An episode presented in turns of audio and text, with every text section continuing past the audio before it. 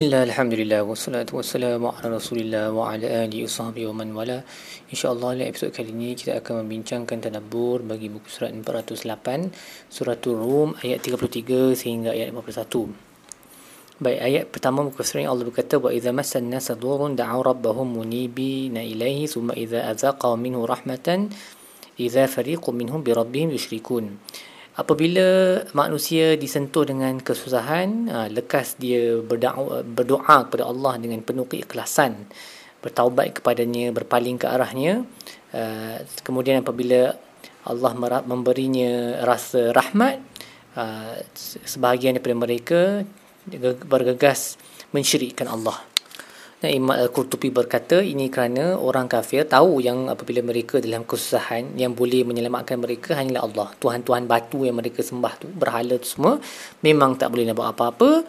Tapi apabila mereka sudah pun keluar daripada kesusahan, mereka pun mensyirikkan Tuhan. Dan ini menunjukkan betapa tak adilnya uh, perangai mereka dalam uh, memberi hak Allah kepadanya. Dan kemudian Allah berkata mereka mengkufuri apa yang Allah berikan kepadanya. Uh, jadi uh, mereka uh, enjoy lah sekejap duduk selesa sekejap kelak mereka akan tahu um, balasan bagi perangai seperti ini yang uh, memohon bantuan Allah dalam kesusahan. Tapi apabila Allah selamatkan mereka mereka mensyirikkannya dengan tuhan-tuhan lain. Lalu Allah bertanya kepada mereka ada tak Allah turunkan apa-apa sultan? Sultan maksudnya apabila apa-apa apa-apa authority uh, kitab ke rasul ke yang bagi tahu kat mereka mereka boleh syirikkan Allah. Ada tak apa-apa authority seperti itu? Tak ada kan? Jadi macam mana mereka boleh ada keberanian untuk mensyirikkan Allah? Wa idza adzaqna an-nasa rahmatan farihu bila. Apabila kami um, memberi rahmat kepada manusia dia bergembira. Farihu biha. Wa in tusibhum sayyi'atun bima qaddamat aydihim idza hum yaqnatun. Tapi apabila kami memberinya uh, apabila musib, musibah menimpanya kerana apa yang tangannya sendiri lakukan idahum yaqnatun uh, tiba-tiba dia berputus asa. Ayat ni ada beberapa perkara yang kita perlu um, uh, bincangkan. Yang pertama apabila Allah sebut tentang rahmat Allah menggunakan perkataan idza. Tetapi apabila Allah sebut tentang um, musibah Allah guna perkataan in. Dalam bahasa Arab idza adalah uh, apabila dia menunjukkan satu benda yang semestinya akan berlaku lah.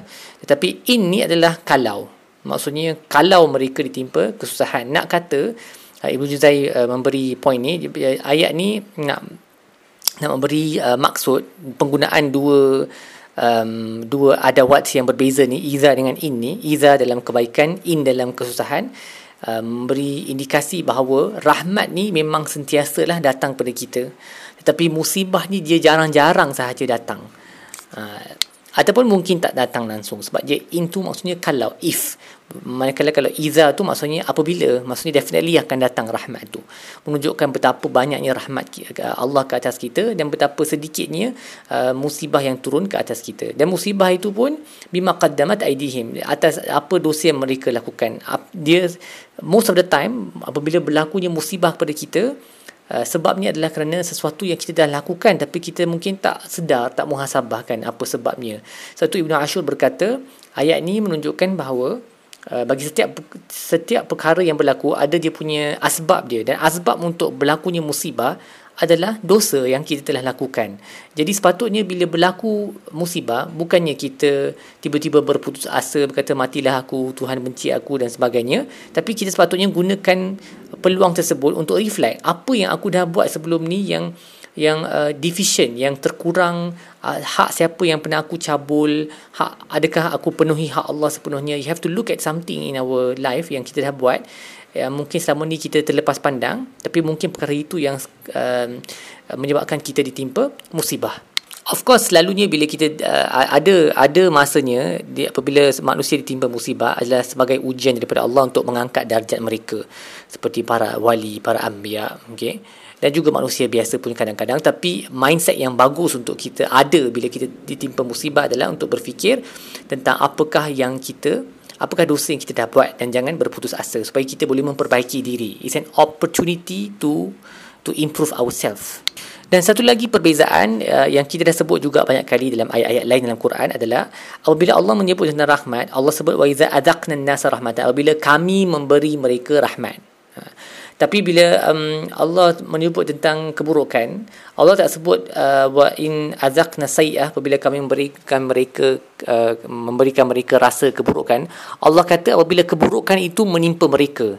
Maksudnya dia punya pembuat dia iaitu Allah tak disebut dalam bahagian untuk keburukan. Untuk bahagian kebaikan memang Allah Uh, menisbahkan pemberian nikmat tu ke atas dirinya wa idza azaqna nas rahmah when we let humans taste our mercy. Apabila kami memberi manusia rasa rahmat. Tapi balik bagi sayyi'ah keburukan apabila sayyi'ah menimpa mereka Allah tak sebut nama diri dia. Dan ini adalah adab al-Quran lah. Uh, dan banyak kali banyak banyak banyak kali kombinasi ini berlaku. Di mana kita belajar semua rahmat kita nisbahkan kepada Allah semua keburukan kita jangan nisbahkan kepada Allah. Walaupun dalam dalam kita punya rukun iman kita percaya bahawa qada dan qadar um, apa ni qadar yang buruk dan qadar yang baik semua ni datang daripada Allah. Tapi dalam percakapan kita dalam adab kita berinteraksi dengan Allah kita menisbahkan yang baik kepada Allah menisbahkan yang buruk kepada kekurangan diri kita sendiri. So ini ayat yang mengajar adab tersebutlah. Kemudian Allah berkata awalam yarau tidak akan mereka melihat annallaha yabsutu rizqa liman yasha wa yaqdir. Allah uh, meluaskan rezeki bagi sesiapa yang dia kehendaki dan juga menyempitkannya. Inna fi zalika laayati liqaumin yu'minun. Dan di dalam itu ada ayat bagi kaum yang beriman. Kemudian Allah menyuruh um, memberi perintah supaya harta itu digunakan dengan cara yang Allah redha iaitu uh, fa'ati dzal qurba haqqahu wal miskin wa ibnas sabil. Berikanlah haknya um, harta tersebut yang kami kurniakan kepada kamu rezeki kita tu dikongsikan bersama ahli keluarga uh, dan juga orang miskin dan juga uh, musafir. Zalika khairul lil ladzina yuriduna wajha Allah. Itu lebih baik bagi mereka yang inginkan keridhaan Allah wa ulaika humul muflihun. Mereka inilah yang lebih um, yang yang akan berjaya. So uh, maksudnya bila kita ada rezeki, tak kisahlah banyak ke sedikit ke, sepatutnya rezeki itu kita uh, berikan kepada mereka yang berhak untuk mendapat. So mungkin kalau kita tengok kepetikan konteks uh, ayat ni dia mungkin bila kita ditimpa musibah tu dari segi ke, dikurangkan rezeki mungkin antara sebabnya adalah kita belum memenuhi lagi hak-hak mereka yang sepatutnya mendapat rezekinya ataupun tak semesti hak pun tapi kita kikirkan kita bakhil tak nak berkongsi dengan uh, orang lain um, walaupun perkara itu sahaja mustahab saja ataupun sunat bukan wajib tapi kalau kita um, buat itu lebih baiklah. Sebab Allah sebut zalika khairul lil ladzina yuriduna wajha Allah. Itu lebih baik bagi mereka yang mahukan keridhaan Allah. Kemudian Allah berkata wa ma ataitum min ribal yarba fi amwalin nas fala yarbu 'inda Allah wa ma ataitum min zakatin turiduna wajha Allah fa ulaika humul mudha'ifun. Uh, ayat ni yang bahagian pertama wa ma ataitum min ribal yarbu fi amwalin nas. Apa-apa yang kamu bagi dari dalam bentuk riba uh, untuk menambahkan harta manusia. So ayat frasa ni ia meliputi semua kontrak ataupun transaksi yang melibatkan riba. So sama ada uh, kita bayar riba interest kepada orang yang Uh, pinjamkan duit kepada kita ataupun kita pinjamkan kepada orang lain duit dengan harapan untuk mendapat riba ataupun kita bagi hadiah kepada orang lain untuk mendapat sejenis habuan macam raswa so semua ni ter, dia termasuk dalam dalam apa yang dimaksudkan oleh ayat ni. Fala yarbu indallah. Dia tidak memberi apa-apa penambahan di sisi Tuhan. Allah tak anggap uh, benda baik yang kita buat tu sebagai benda yang baik. Uh, dia sebab kita buat benda tu uh, khususnya untuk uh, sebab duniawi sahaja dan of course ada di antara benda yang saya sebut tadi tu memang completely haram lah. Macam meminjamkan duit kepada orang lain untuk mendapatkan balik um, apa pinjaman yang lebih banyak berdasarkan faedah ataupun interest yang ni memang completely haram. Tapi even kalau kita bukan buat benda tu kita tolong seseorang macam Imam Qurtubi berkata apa-apa khidmat yang kita bagi kepada seseorang uh, untuk tujuan kita dapat some kind of manfaat daripada khidmat tersebut benda tu tak akan di, diterima oleh diterima oleh tidak akan diberikan ganjaran oleh Allah. Sebab kita buat benda tu khususnya untuk untuk sebab duniawi. Uh, if we help people solely to gain something back from them benda tu tak akan dapat keberkatan di sisi Tuhan. Allah we will not be rewarded for it. Allah tak akan terima benda tu sebagai amalan. Uh, jadi apa-apa yang kita nak buat kalau kita nak tolong. Um, betulkan niat. Mungkin ada terlintas di hati aku harap aku tolong dia lain kali in future dia tolong aku mungkin. Tapi make sure kita ikhlaskan ikhlaskan sebaik-baiknya yang kita buat ni kerana Allah mahukan kita buat kepada orang lain. Ada of course lagi teruk daripada itu janganlah terlibat dalam riba riba yang yang bentuk istilah yang teknikal tu lah iaitu uh, mengambil um, mengambil uh, interest di atas pinjaman kan dan jenis-jenis riba yang lain lah yang memang diharamkan oleh syarak yang tu lagi lah tak boleh sebab yang tu memang berdosa bila kita buat sebab tu Allah berkata wa ma'ataitu min zakatin turidu wajha Allah fa ulaika mudha'ifun apa yang kamu beri dalam bentuk zakat uh, untuk menyucikan harta menyucikan diri itulah yang Allah akan gandakan. Maksudnya betul-betul kita buat ikhlas kerana Allah bukan untuk get something back in return. Um, itulah yang Allah akan ganda-gandakan pahalanya uh, dan keberkatannya. So kita akan diberikan ganjaran insya-Allah di dunia dan semestinya di akhirat nanti Uh, dan selepas itu Allah bercakap tentang kekuasaannya yang memberikan rezeki, yang menghidupkan, yang mengati, mematikan dan kemudian Allah bertanya kepada orang Quraisy, "Hal min syurakaikum may yaf'alu min zalikum min syai'?" Ada tak mana-mana Tuhan kamu yang boleh buat benda tu, bagi rezeki, menghidupkan dan mematikan? Semestinya tak boleh subhanahu wa ta'ala amma yusyrikun. Maha tinggi Allah, maha suci Allah daripada apa yang mereka syirikkan dengannya.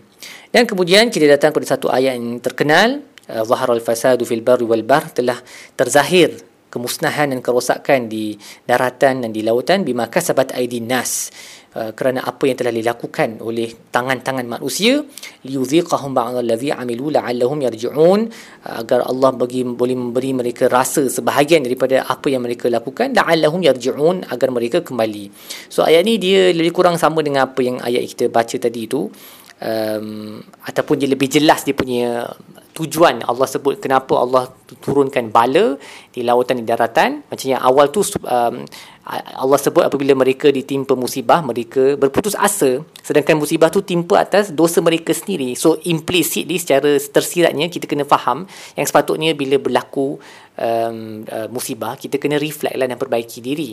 Ayat ni memang jelas Allah sebut tujuan Allah bagi mereka Allah turunkan bencana adalah supaya uh, mereka rasa uh, apa dosa sebahagian daripada apa yang mereka lakukan dan agar mereka kembali. La'allahum yarji'un. Mereka tengok apa kesilapan yang mereka lakukan dan kembali ke jalan yang lebih lurus. Dan Imam Sa'adi berkata uh, betapa rahmatnya Allah ni yang dalam memberi bala pun dia tetap uh, berlaku rahmat dengan kita sebab Allah berkata liyuziqahum ba'dallazi supaya Allah memberi kita rasa sebahagian daripada apa yang kita telah lakukan. Kalau Allah bagi kita rasa keseluruhan if he pays us back in full for all the evils that we have done kalau Allah balas balas balik sepenuhnya habislah memang tak akan wujud apa-apa dah di bumi ni. Tapi Allah bagi kita rasa sikit je sebahagian daripada dosa-dosa yang kita lakukan tu dan itu pun kadang-kadang sudah agak dahsyat. Now of course uh, ayat ni dia mempunyai uh, lebih banyak uh, dia punya mempunyai aplikasi yang lebih luas yang banyak benda yang berlaku ni satu dari segi memang Allah turunkan musibah yang um, tak dijangka. Satu lagi benda tu memang boleh dijangka kerana perbuatan manusia tu bila kita Uh, berinteraksi dengan alam dengan cara yang baik dia memang ada dia punya consequences. So, itu pun musibah tapi musibah yang dijangka lah macam climate change okay, kehabisan ikan di laut.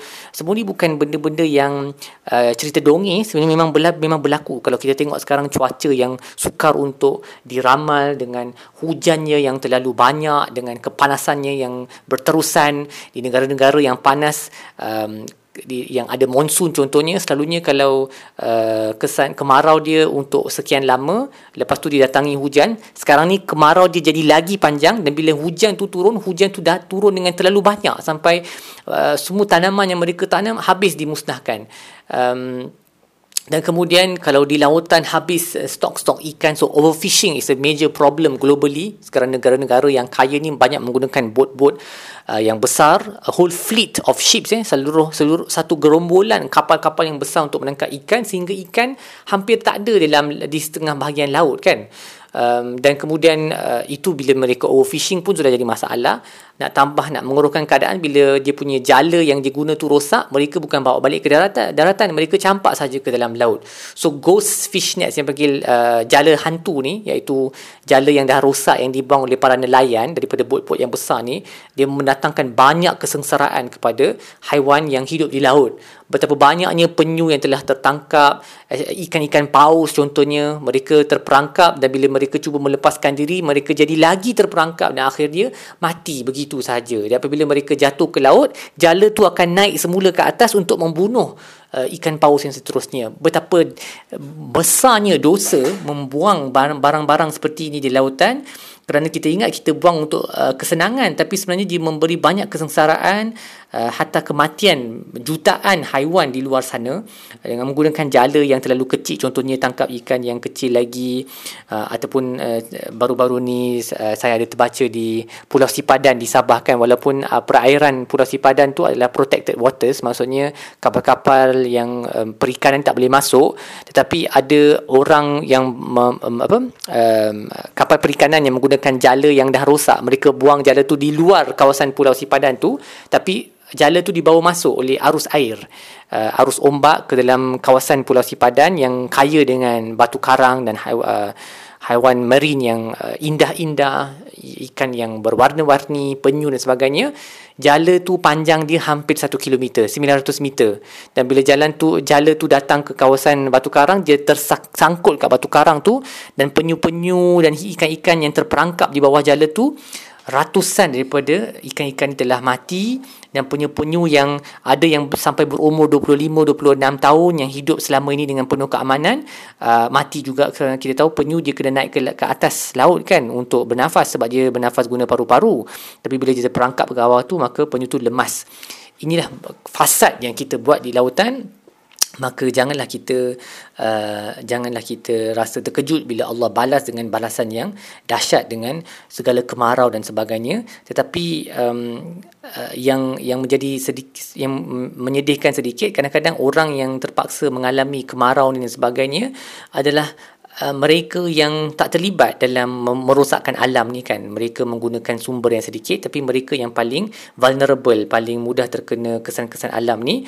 Dan bagi mereka insya-Allah bencana tu menjadi sumber rahmat kerana kalau mereka mati dosa mereka akan dihapuskan dan mereka akan mendapat tempat yang tinggi di syurga. Tetapi bagi kita benda tu sepatutnya menjadi peringatan agar kita kembali ke jalan yang lurus berinteraksi dengan alam dengan cara yang lebih baik. Jangan membazir um, apa um, resources Uh, jangan membazir air yang kita guna dan, dan apa-apalah.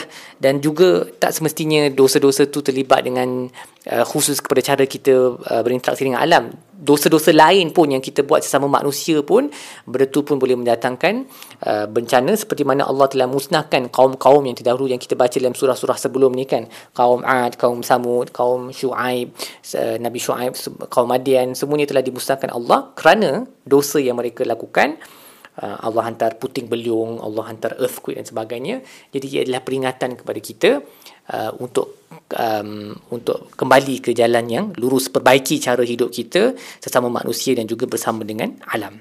Baik, setakat itu saja tadabbur kita bagi muka surat ini. InsyaAllah kita akan sambung dengan episod-episod yang, seterusnya. Wassalamualaikum warahmatullahi wabarakatuh.